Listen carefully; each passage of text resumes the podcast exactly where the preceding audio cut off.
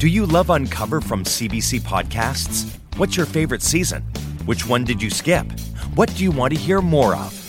Help us make Uncover even better by taking our listener survey now. Visit cbc.ca slash uncover survey to make sure your voice is heard.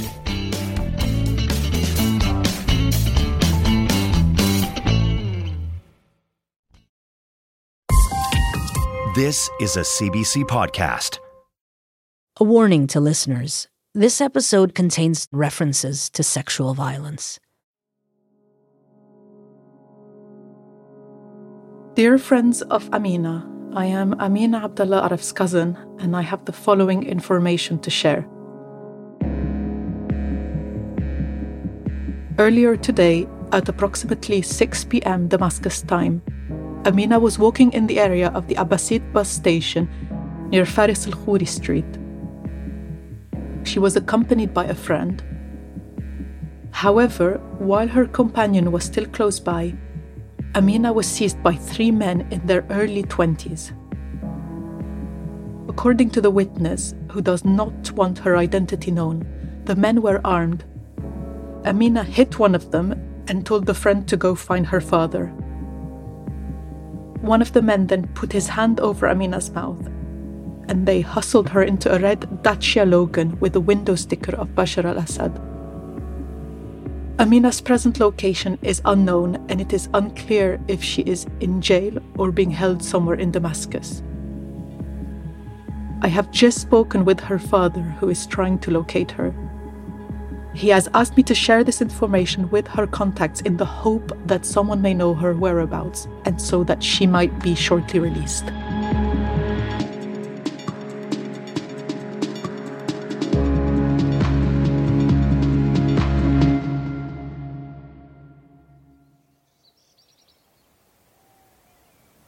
Was just like, I don't know how to react. Sandra Bagaria is in Montreal when she gets this message from her girlfriend's email address. So I just like stood in the middle of that park and I and I, I read that email and I started crying. Like I was really just in shock. But at the same time I was like, okay, she got kidnapped. We knew one day it would have happened. So what do we do about it? I'm Samira Mohyeddin, and this is Gay Girl Gone, Episode 3 The Trustworthy Fortune Teller.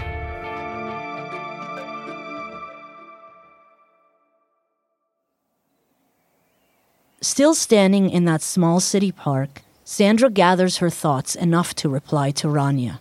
Saying, I'm crying in the street by myself. I talked to her this morning. I'm devastated. She's never met Rania before, but they are Facebook friends. She knows Amina and her cousin are very close. So close, Amina trusts Rania with everything. She gave authorization and codes of her bank accounts, email addresses, and all her personal belongings to her cousin. So she was making sure, in a way, that in case something happened to her, there was someone that knew how to access it.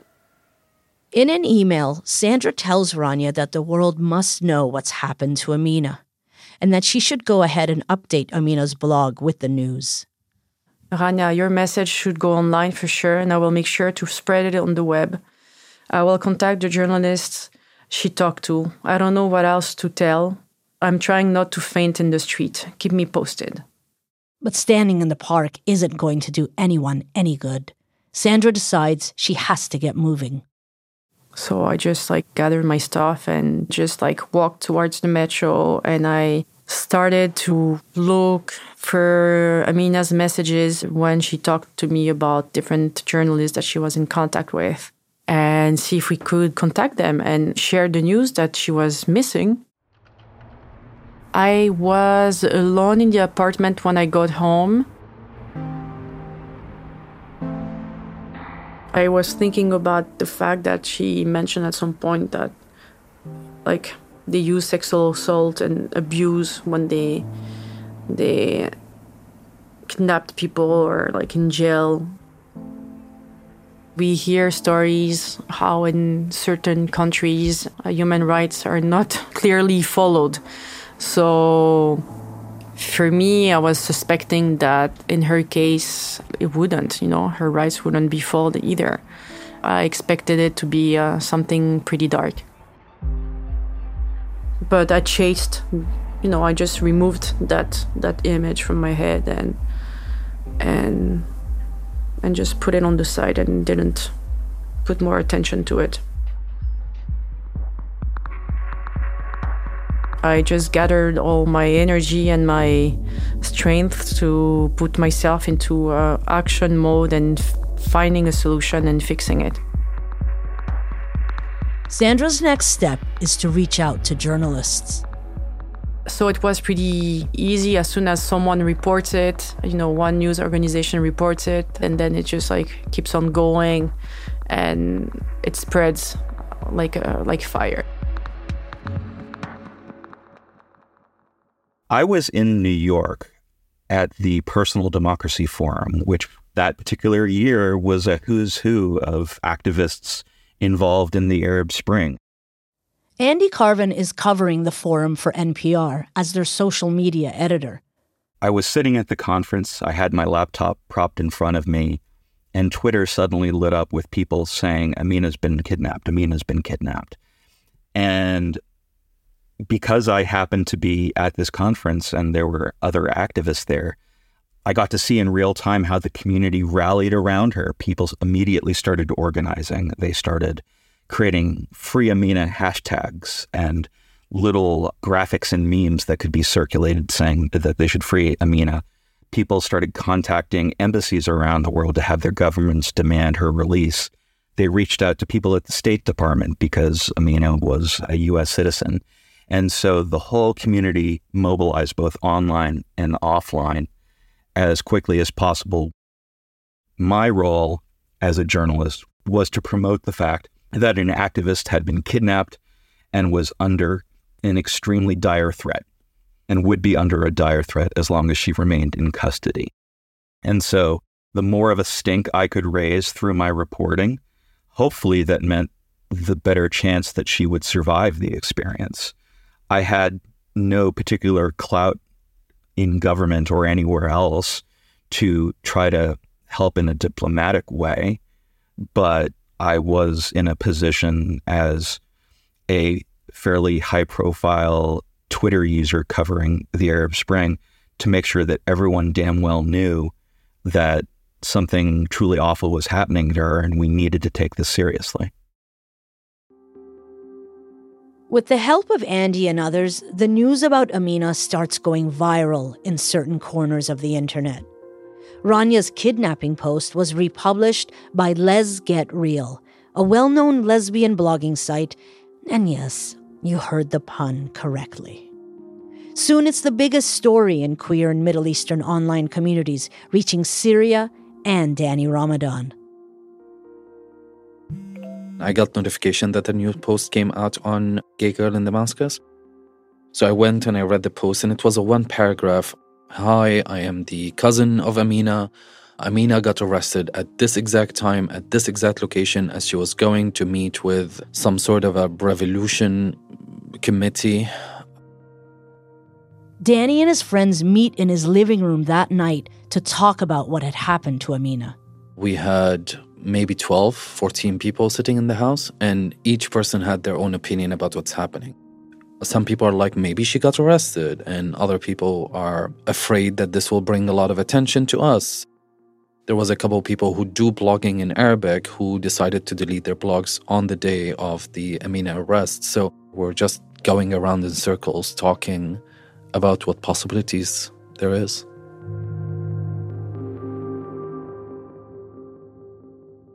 It was a intense few days. I don't even recount how many interviews requests I got. I was contacted on Facebook, by email, by Twitter. I think they reached out to my friends also online. They tried even to call me at work.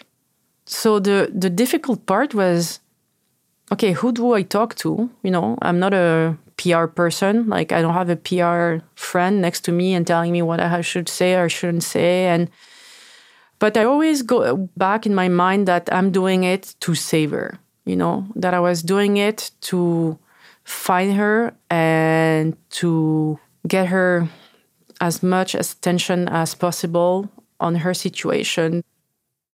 The Guardian, New York Times, Washington Post, CNN, The Daily Mail, Fox News, Al Jazeera, and The Atlantic all cover Amina's disappearance.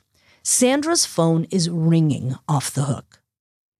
That day was surreal. Honestly, it was there were so many so many journalists reaching out. My phone was ringing all the time. It was just like being in a movie, honestly. It was just like being in the turmoil and you don't know how you got there. In one day, she does five interviews back to back, including this one with BBC Radio. Did Amina realize that uh, she was in some danger? She knew it. She knew it uh, when uh, they first came to uh, arrest her. I never saw her scared, uh, maybe once or twice, but she got threats of being raped in front of her father. So I don't know if she's going to be uh, dealing with more abusive treatment, being openly gay in jail. Sandra Bagaria, whose girlfriend, the blogger Amina, disappeared in Damascus yesterday because you recount, you recount, you recount, you repeat, you repeat. Like it's always about repeating. And I was putting myself on the line, you know, I was exposing myself more than I ever did in my whole life, you know. So I was scared for her, but at the same time, I was going through my own emotions. And yeah. I guess it's not easy. I, I find that you're, you know, you're not a very extroverted person, anyways, and here you were sort of thrust into the limelight. Only thinking about it makes me cry, actually. Give me a second, okay?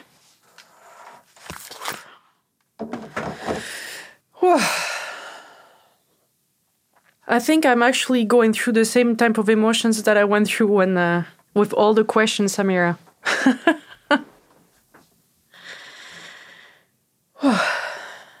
you mean when you initially did these interviews? Yeah. Repeating, because that's what I'm doing with you. I'm repeating, repeating, repeating. It's just like the exercise. Yeah. It's okay. Take your time. We, you know, for, for me, it wasn't about um, sort of getting you to this place. I just, this is, this must have been a very unusual thing for you to be thrust into this space, as you said, sort of sharing of yourself. Yeah, yeah.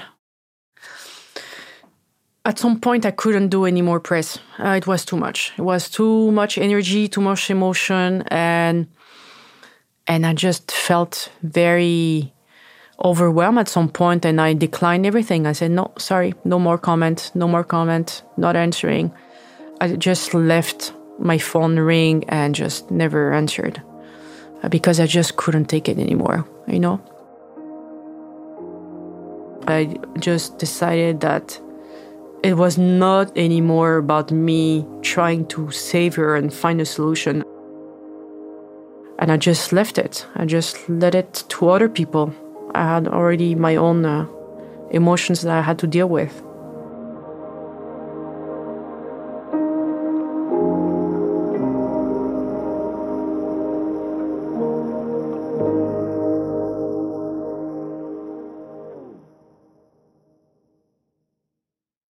Back in 2020, the FBI claimed to have stopped a wild plot to kidnap the governor of Michigan. Thank you to the fearless FBI agents bringing these sick and depraved men to justice. The key to the investigation was an FBI informant whose recordings have never been heard by the public until now. This is about pointing rifles at politicians and squeezing the trigger.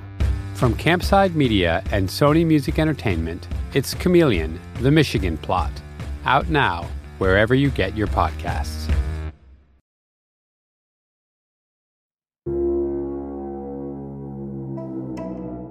I was getting a lot of attention from my contacts in newspapers asking me if I know who Amina is. So I felt pressured by all of those folks to start asking those questions.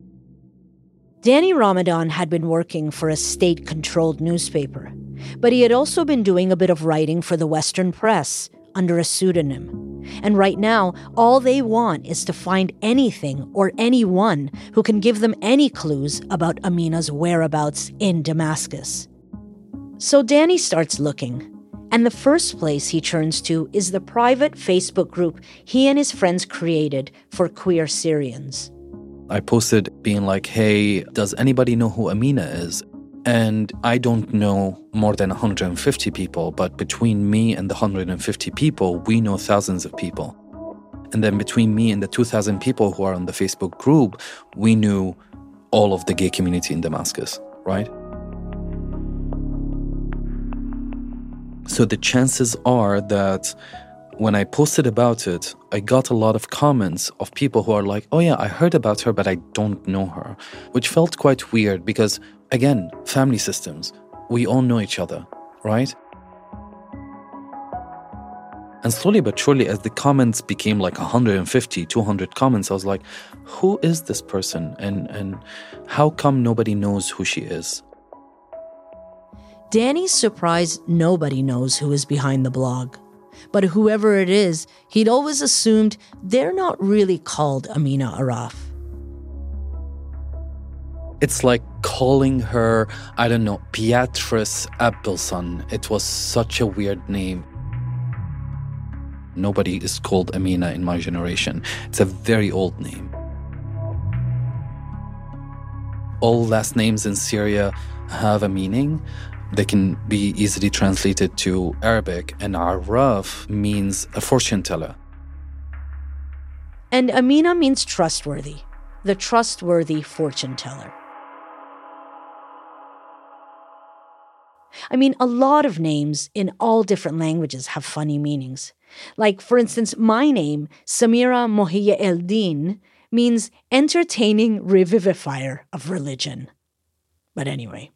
To Danny, there was something off about this one. He really wants to get to the bottom of this and knows the perfect person to ask for help.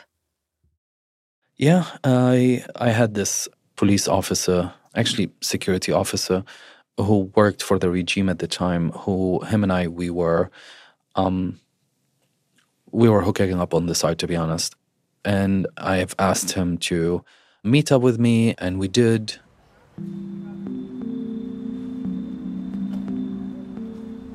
They meet at a cafe in Damascus.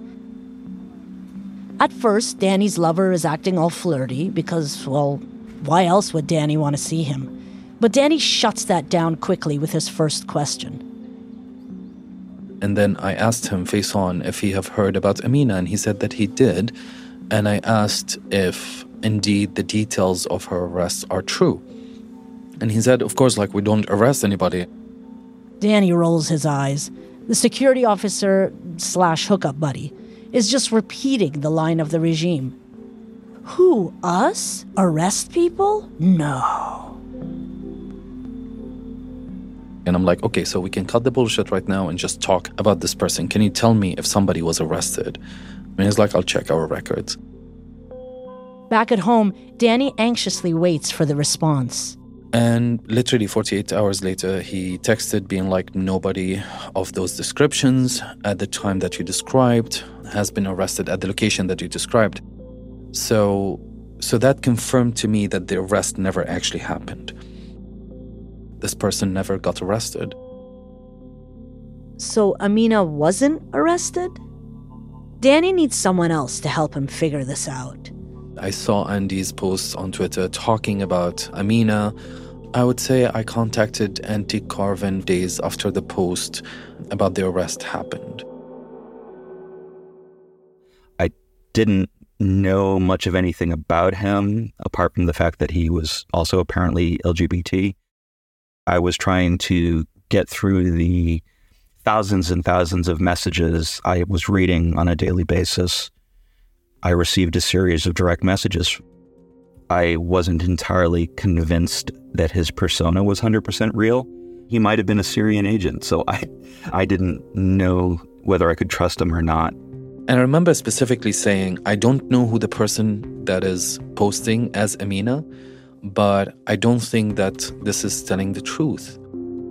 Danny certainly got my attention because he made it clear that he was highly skeptical about her identity.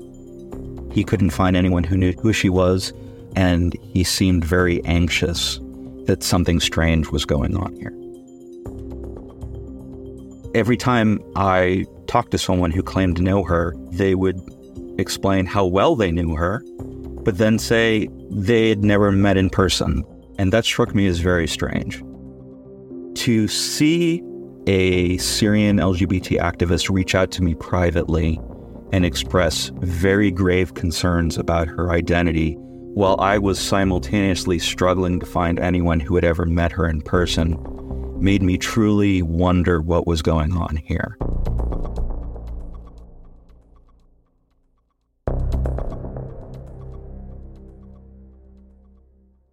So I was in, we have in the apartment, we had a small office, and I hear my phone ringing again because that day I received many calls, but um, I see it's a private phone number. And I answer, but I remember specifically this one because it was like being in a movie, you know. It was a woman that was calling from United States State Department and that she was aware that Amina was missing. Amina Araf isn't just any Syrian. She's also an American citizen. And when a U.S. citizen goes missing, the State Department gets involved. And she was calling me to see if I had any details about her identity, meaning, do I have any passport number? Do I have her birth location? I had her birthday, which was October 12th, but I didn't have anything else. And I remember the woman telling me that they couldn't find any name in the US under Mina Araf. They couldn't locate her or any family member. And I told her, I'm like, look, she told me that she studied in, uh, in Georgia. She spent some years there, that she has cousins there. They said, okay, well, we'll, we'll look further, but for sure we need, uh, before reaching out to our embassy in Syria, we have to verify because we don't want to create any incident between our two countries. It's June 2011. It's been a couple months into the Syrian uprising, and the US government is keeping a low profile. There are criticisms here and there of Assad's crackdown, but that's about it. So, what I answered them, I was like, look, I'm going to be giving you Rania's email address. It's her cousin, and she normally has everything, so you can reach out to her. Sandra hangs up and just stands there, confused. I was like, well, if they don't find her, I don't know who will find her. The next day, Sandra's still thinking about her call with the US State Department when NPR gets in touch. But I remember answering that phone call, and I was in the streets, not far from work, and I answered that phone call. And I trusted the guy.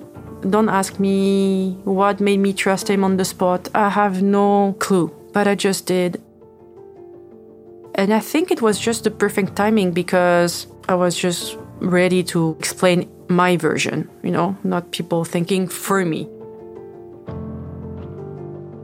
I began reaching out to her and she began replying, and we just started having off the record conversations.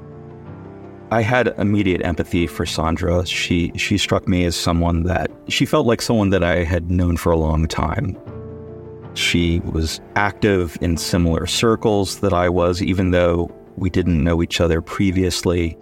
It was very clear that she was passionate about the Middle East. She was concerned about activists in Syria, and above all, that she was concerned about Amina. My goal wasn't to put her in front of a camera and say, Here's Sandra, everyone, let's talk about uh, Amina's girlfriend. I, I wanted to help.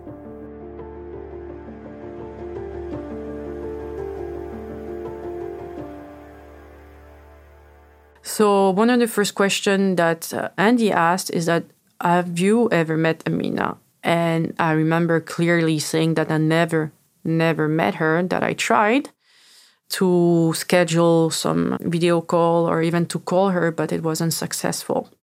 Sandra also tells Andy about her conversation with the State Department. And I told him, look, maybe she is someone else. She's using someone else's name, or maybe it's a fake name. Sure, I can understand that. I don't mind. But like some people from Syria or activism told me that it was pretty usual, you know, pretty usual to be using a fake name because you don't want to be tracked. So I assumed that, okay, her name is not Amina, fine. Okay, I'm fine with that, you know. But still, I was writing to someone during six months. So, no matter what, there's someone that still needs to be saved. Andy mulls over what Sandra tells him.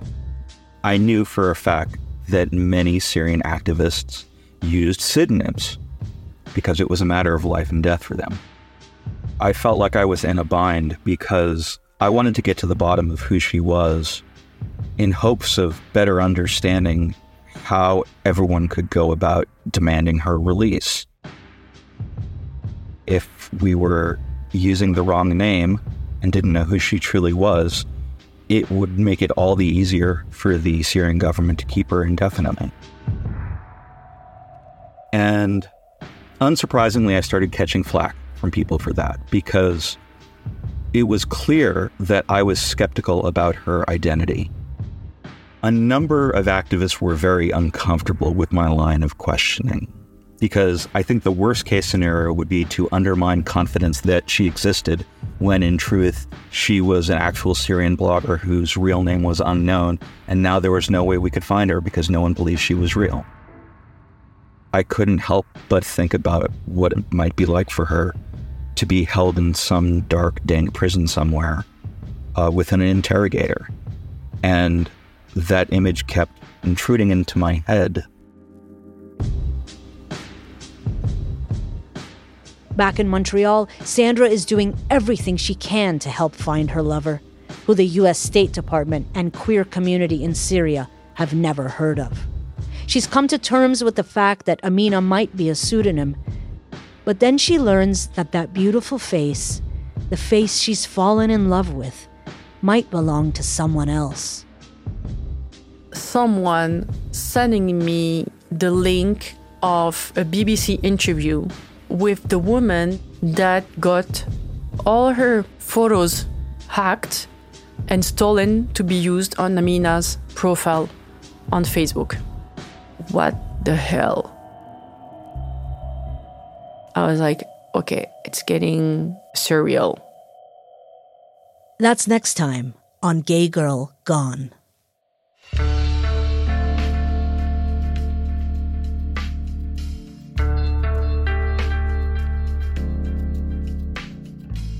Gay Girl Gone was written and produced by me, Samira Mohyeddin, Brenna Daldorf, and executive producer Peggy Sutton.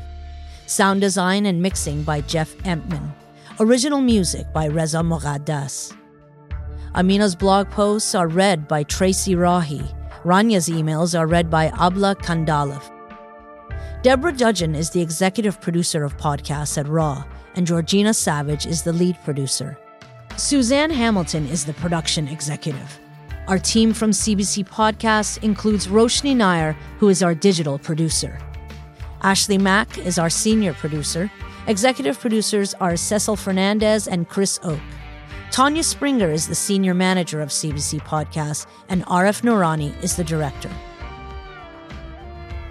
Special thanks to Raw production team Joanne Patterson, Anna Marie Batho, and Rowan Lee Potter and to NPR journalist Eyder Peralta, who worked alongside Andy Carvin on the Amina investigation.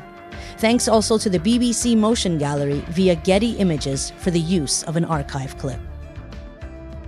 If you're enjoying this series and want to help new listeners discover the show, please take some time to give us a rating and review wherever you listen. Consider checking out another series from CBC that I host, Unforked it's all about the culture and politics baked into the food we eat. You can find it along with all other CBC podcasts wherever you find your podcasts. Tune in next week for an all new episode of Gay Girl Gone.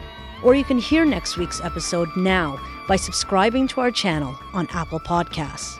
You'll get access to the best of CBC storytelling early and ad free. Just click on the link in the show description. For more CBC podcasts, go to cbc.ca slash podcasts.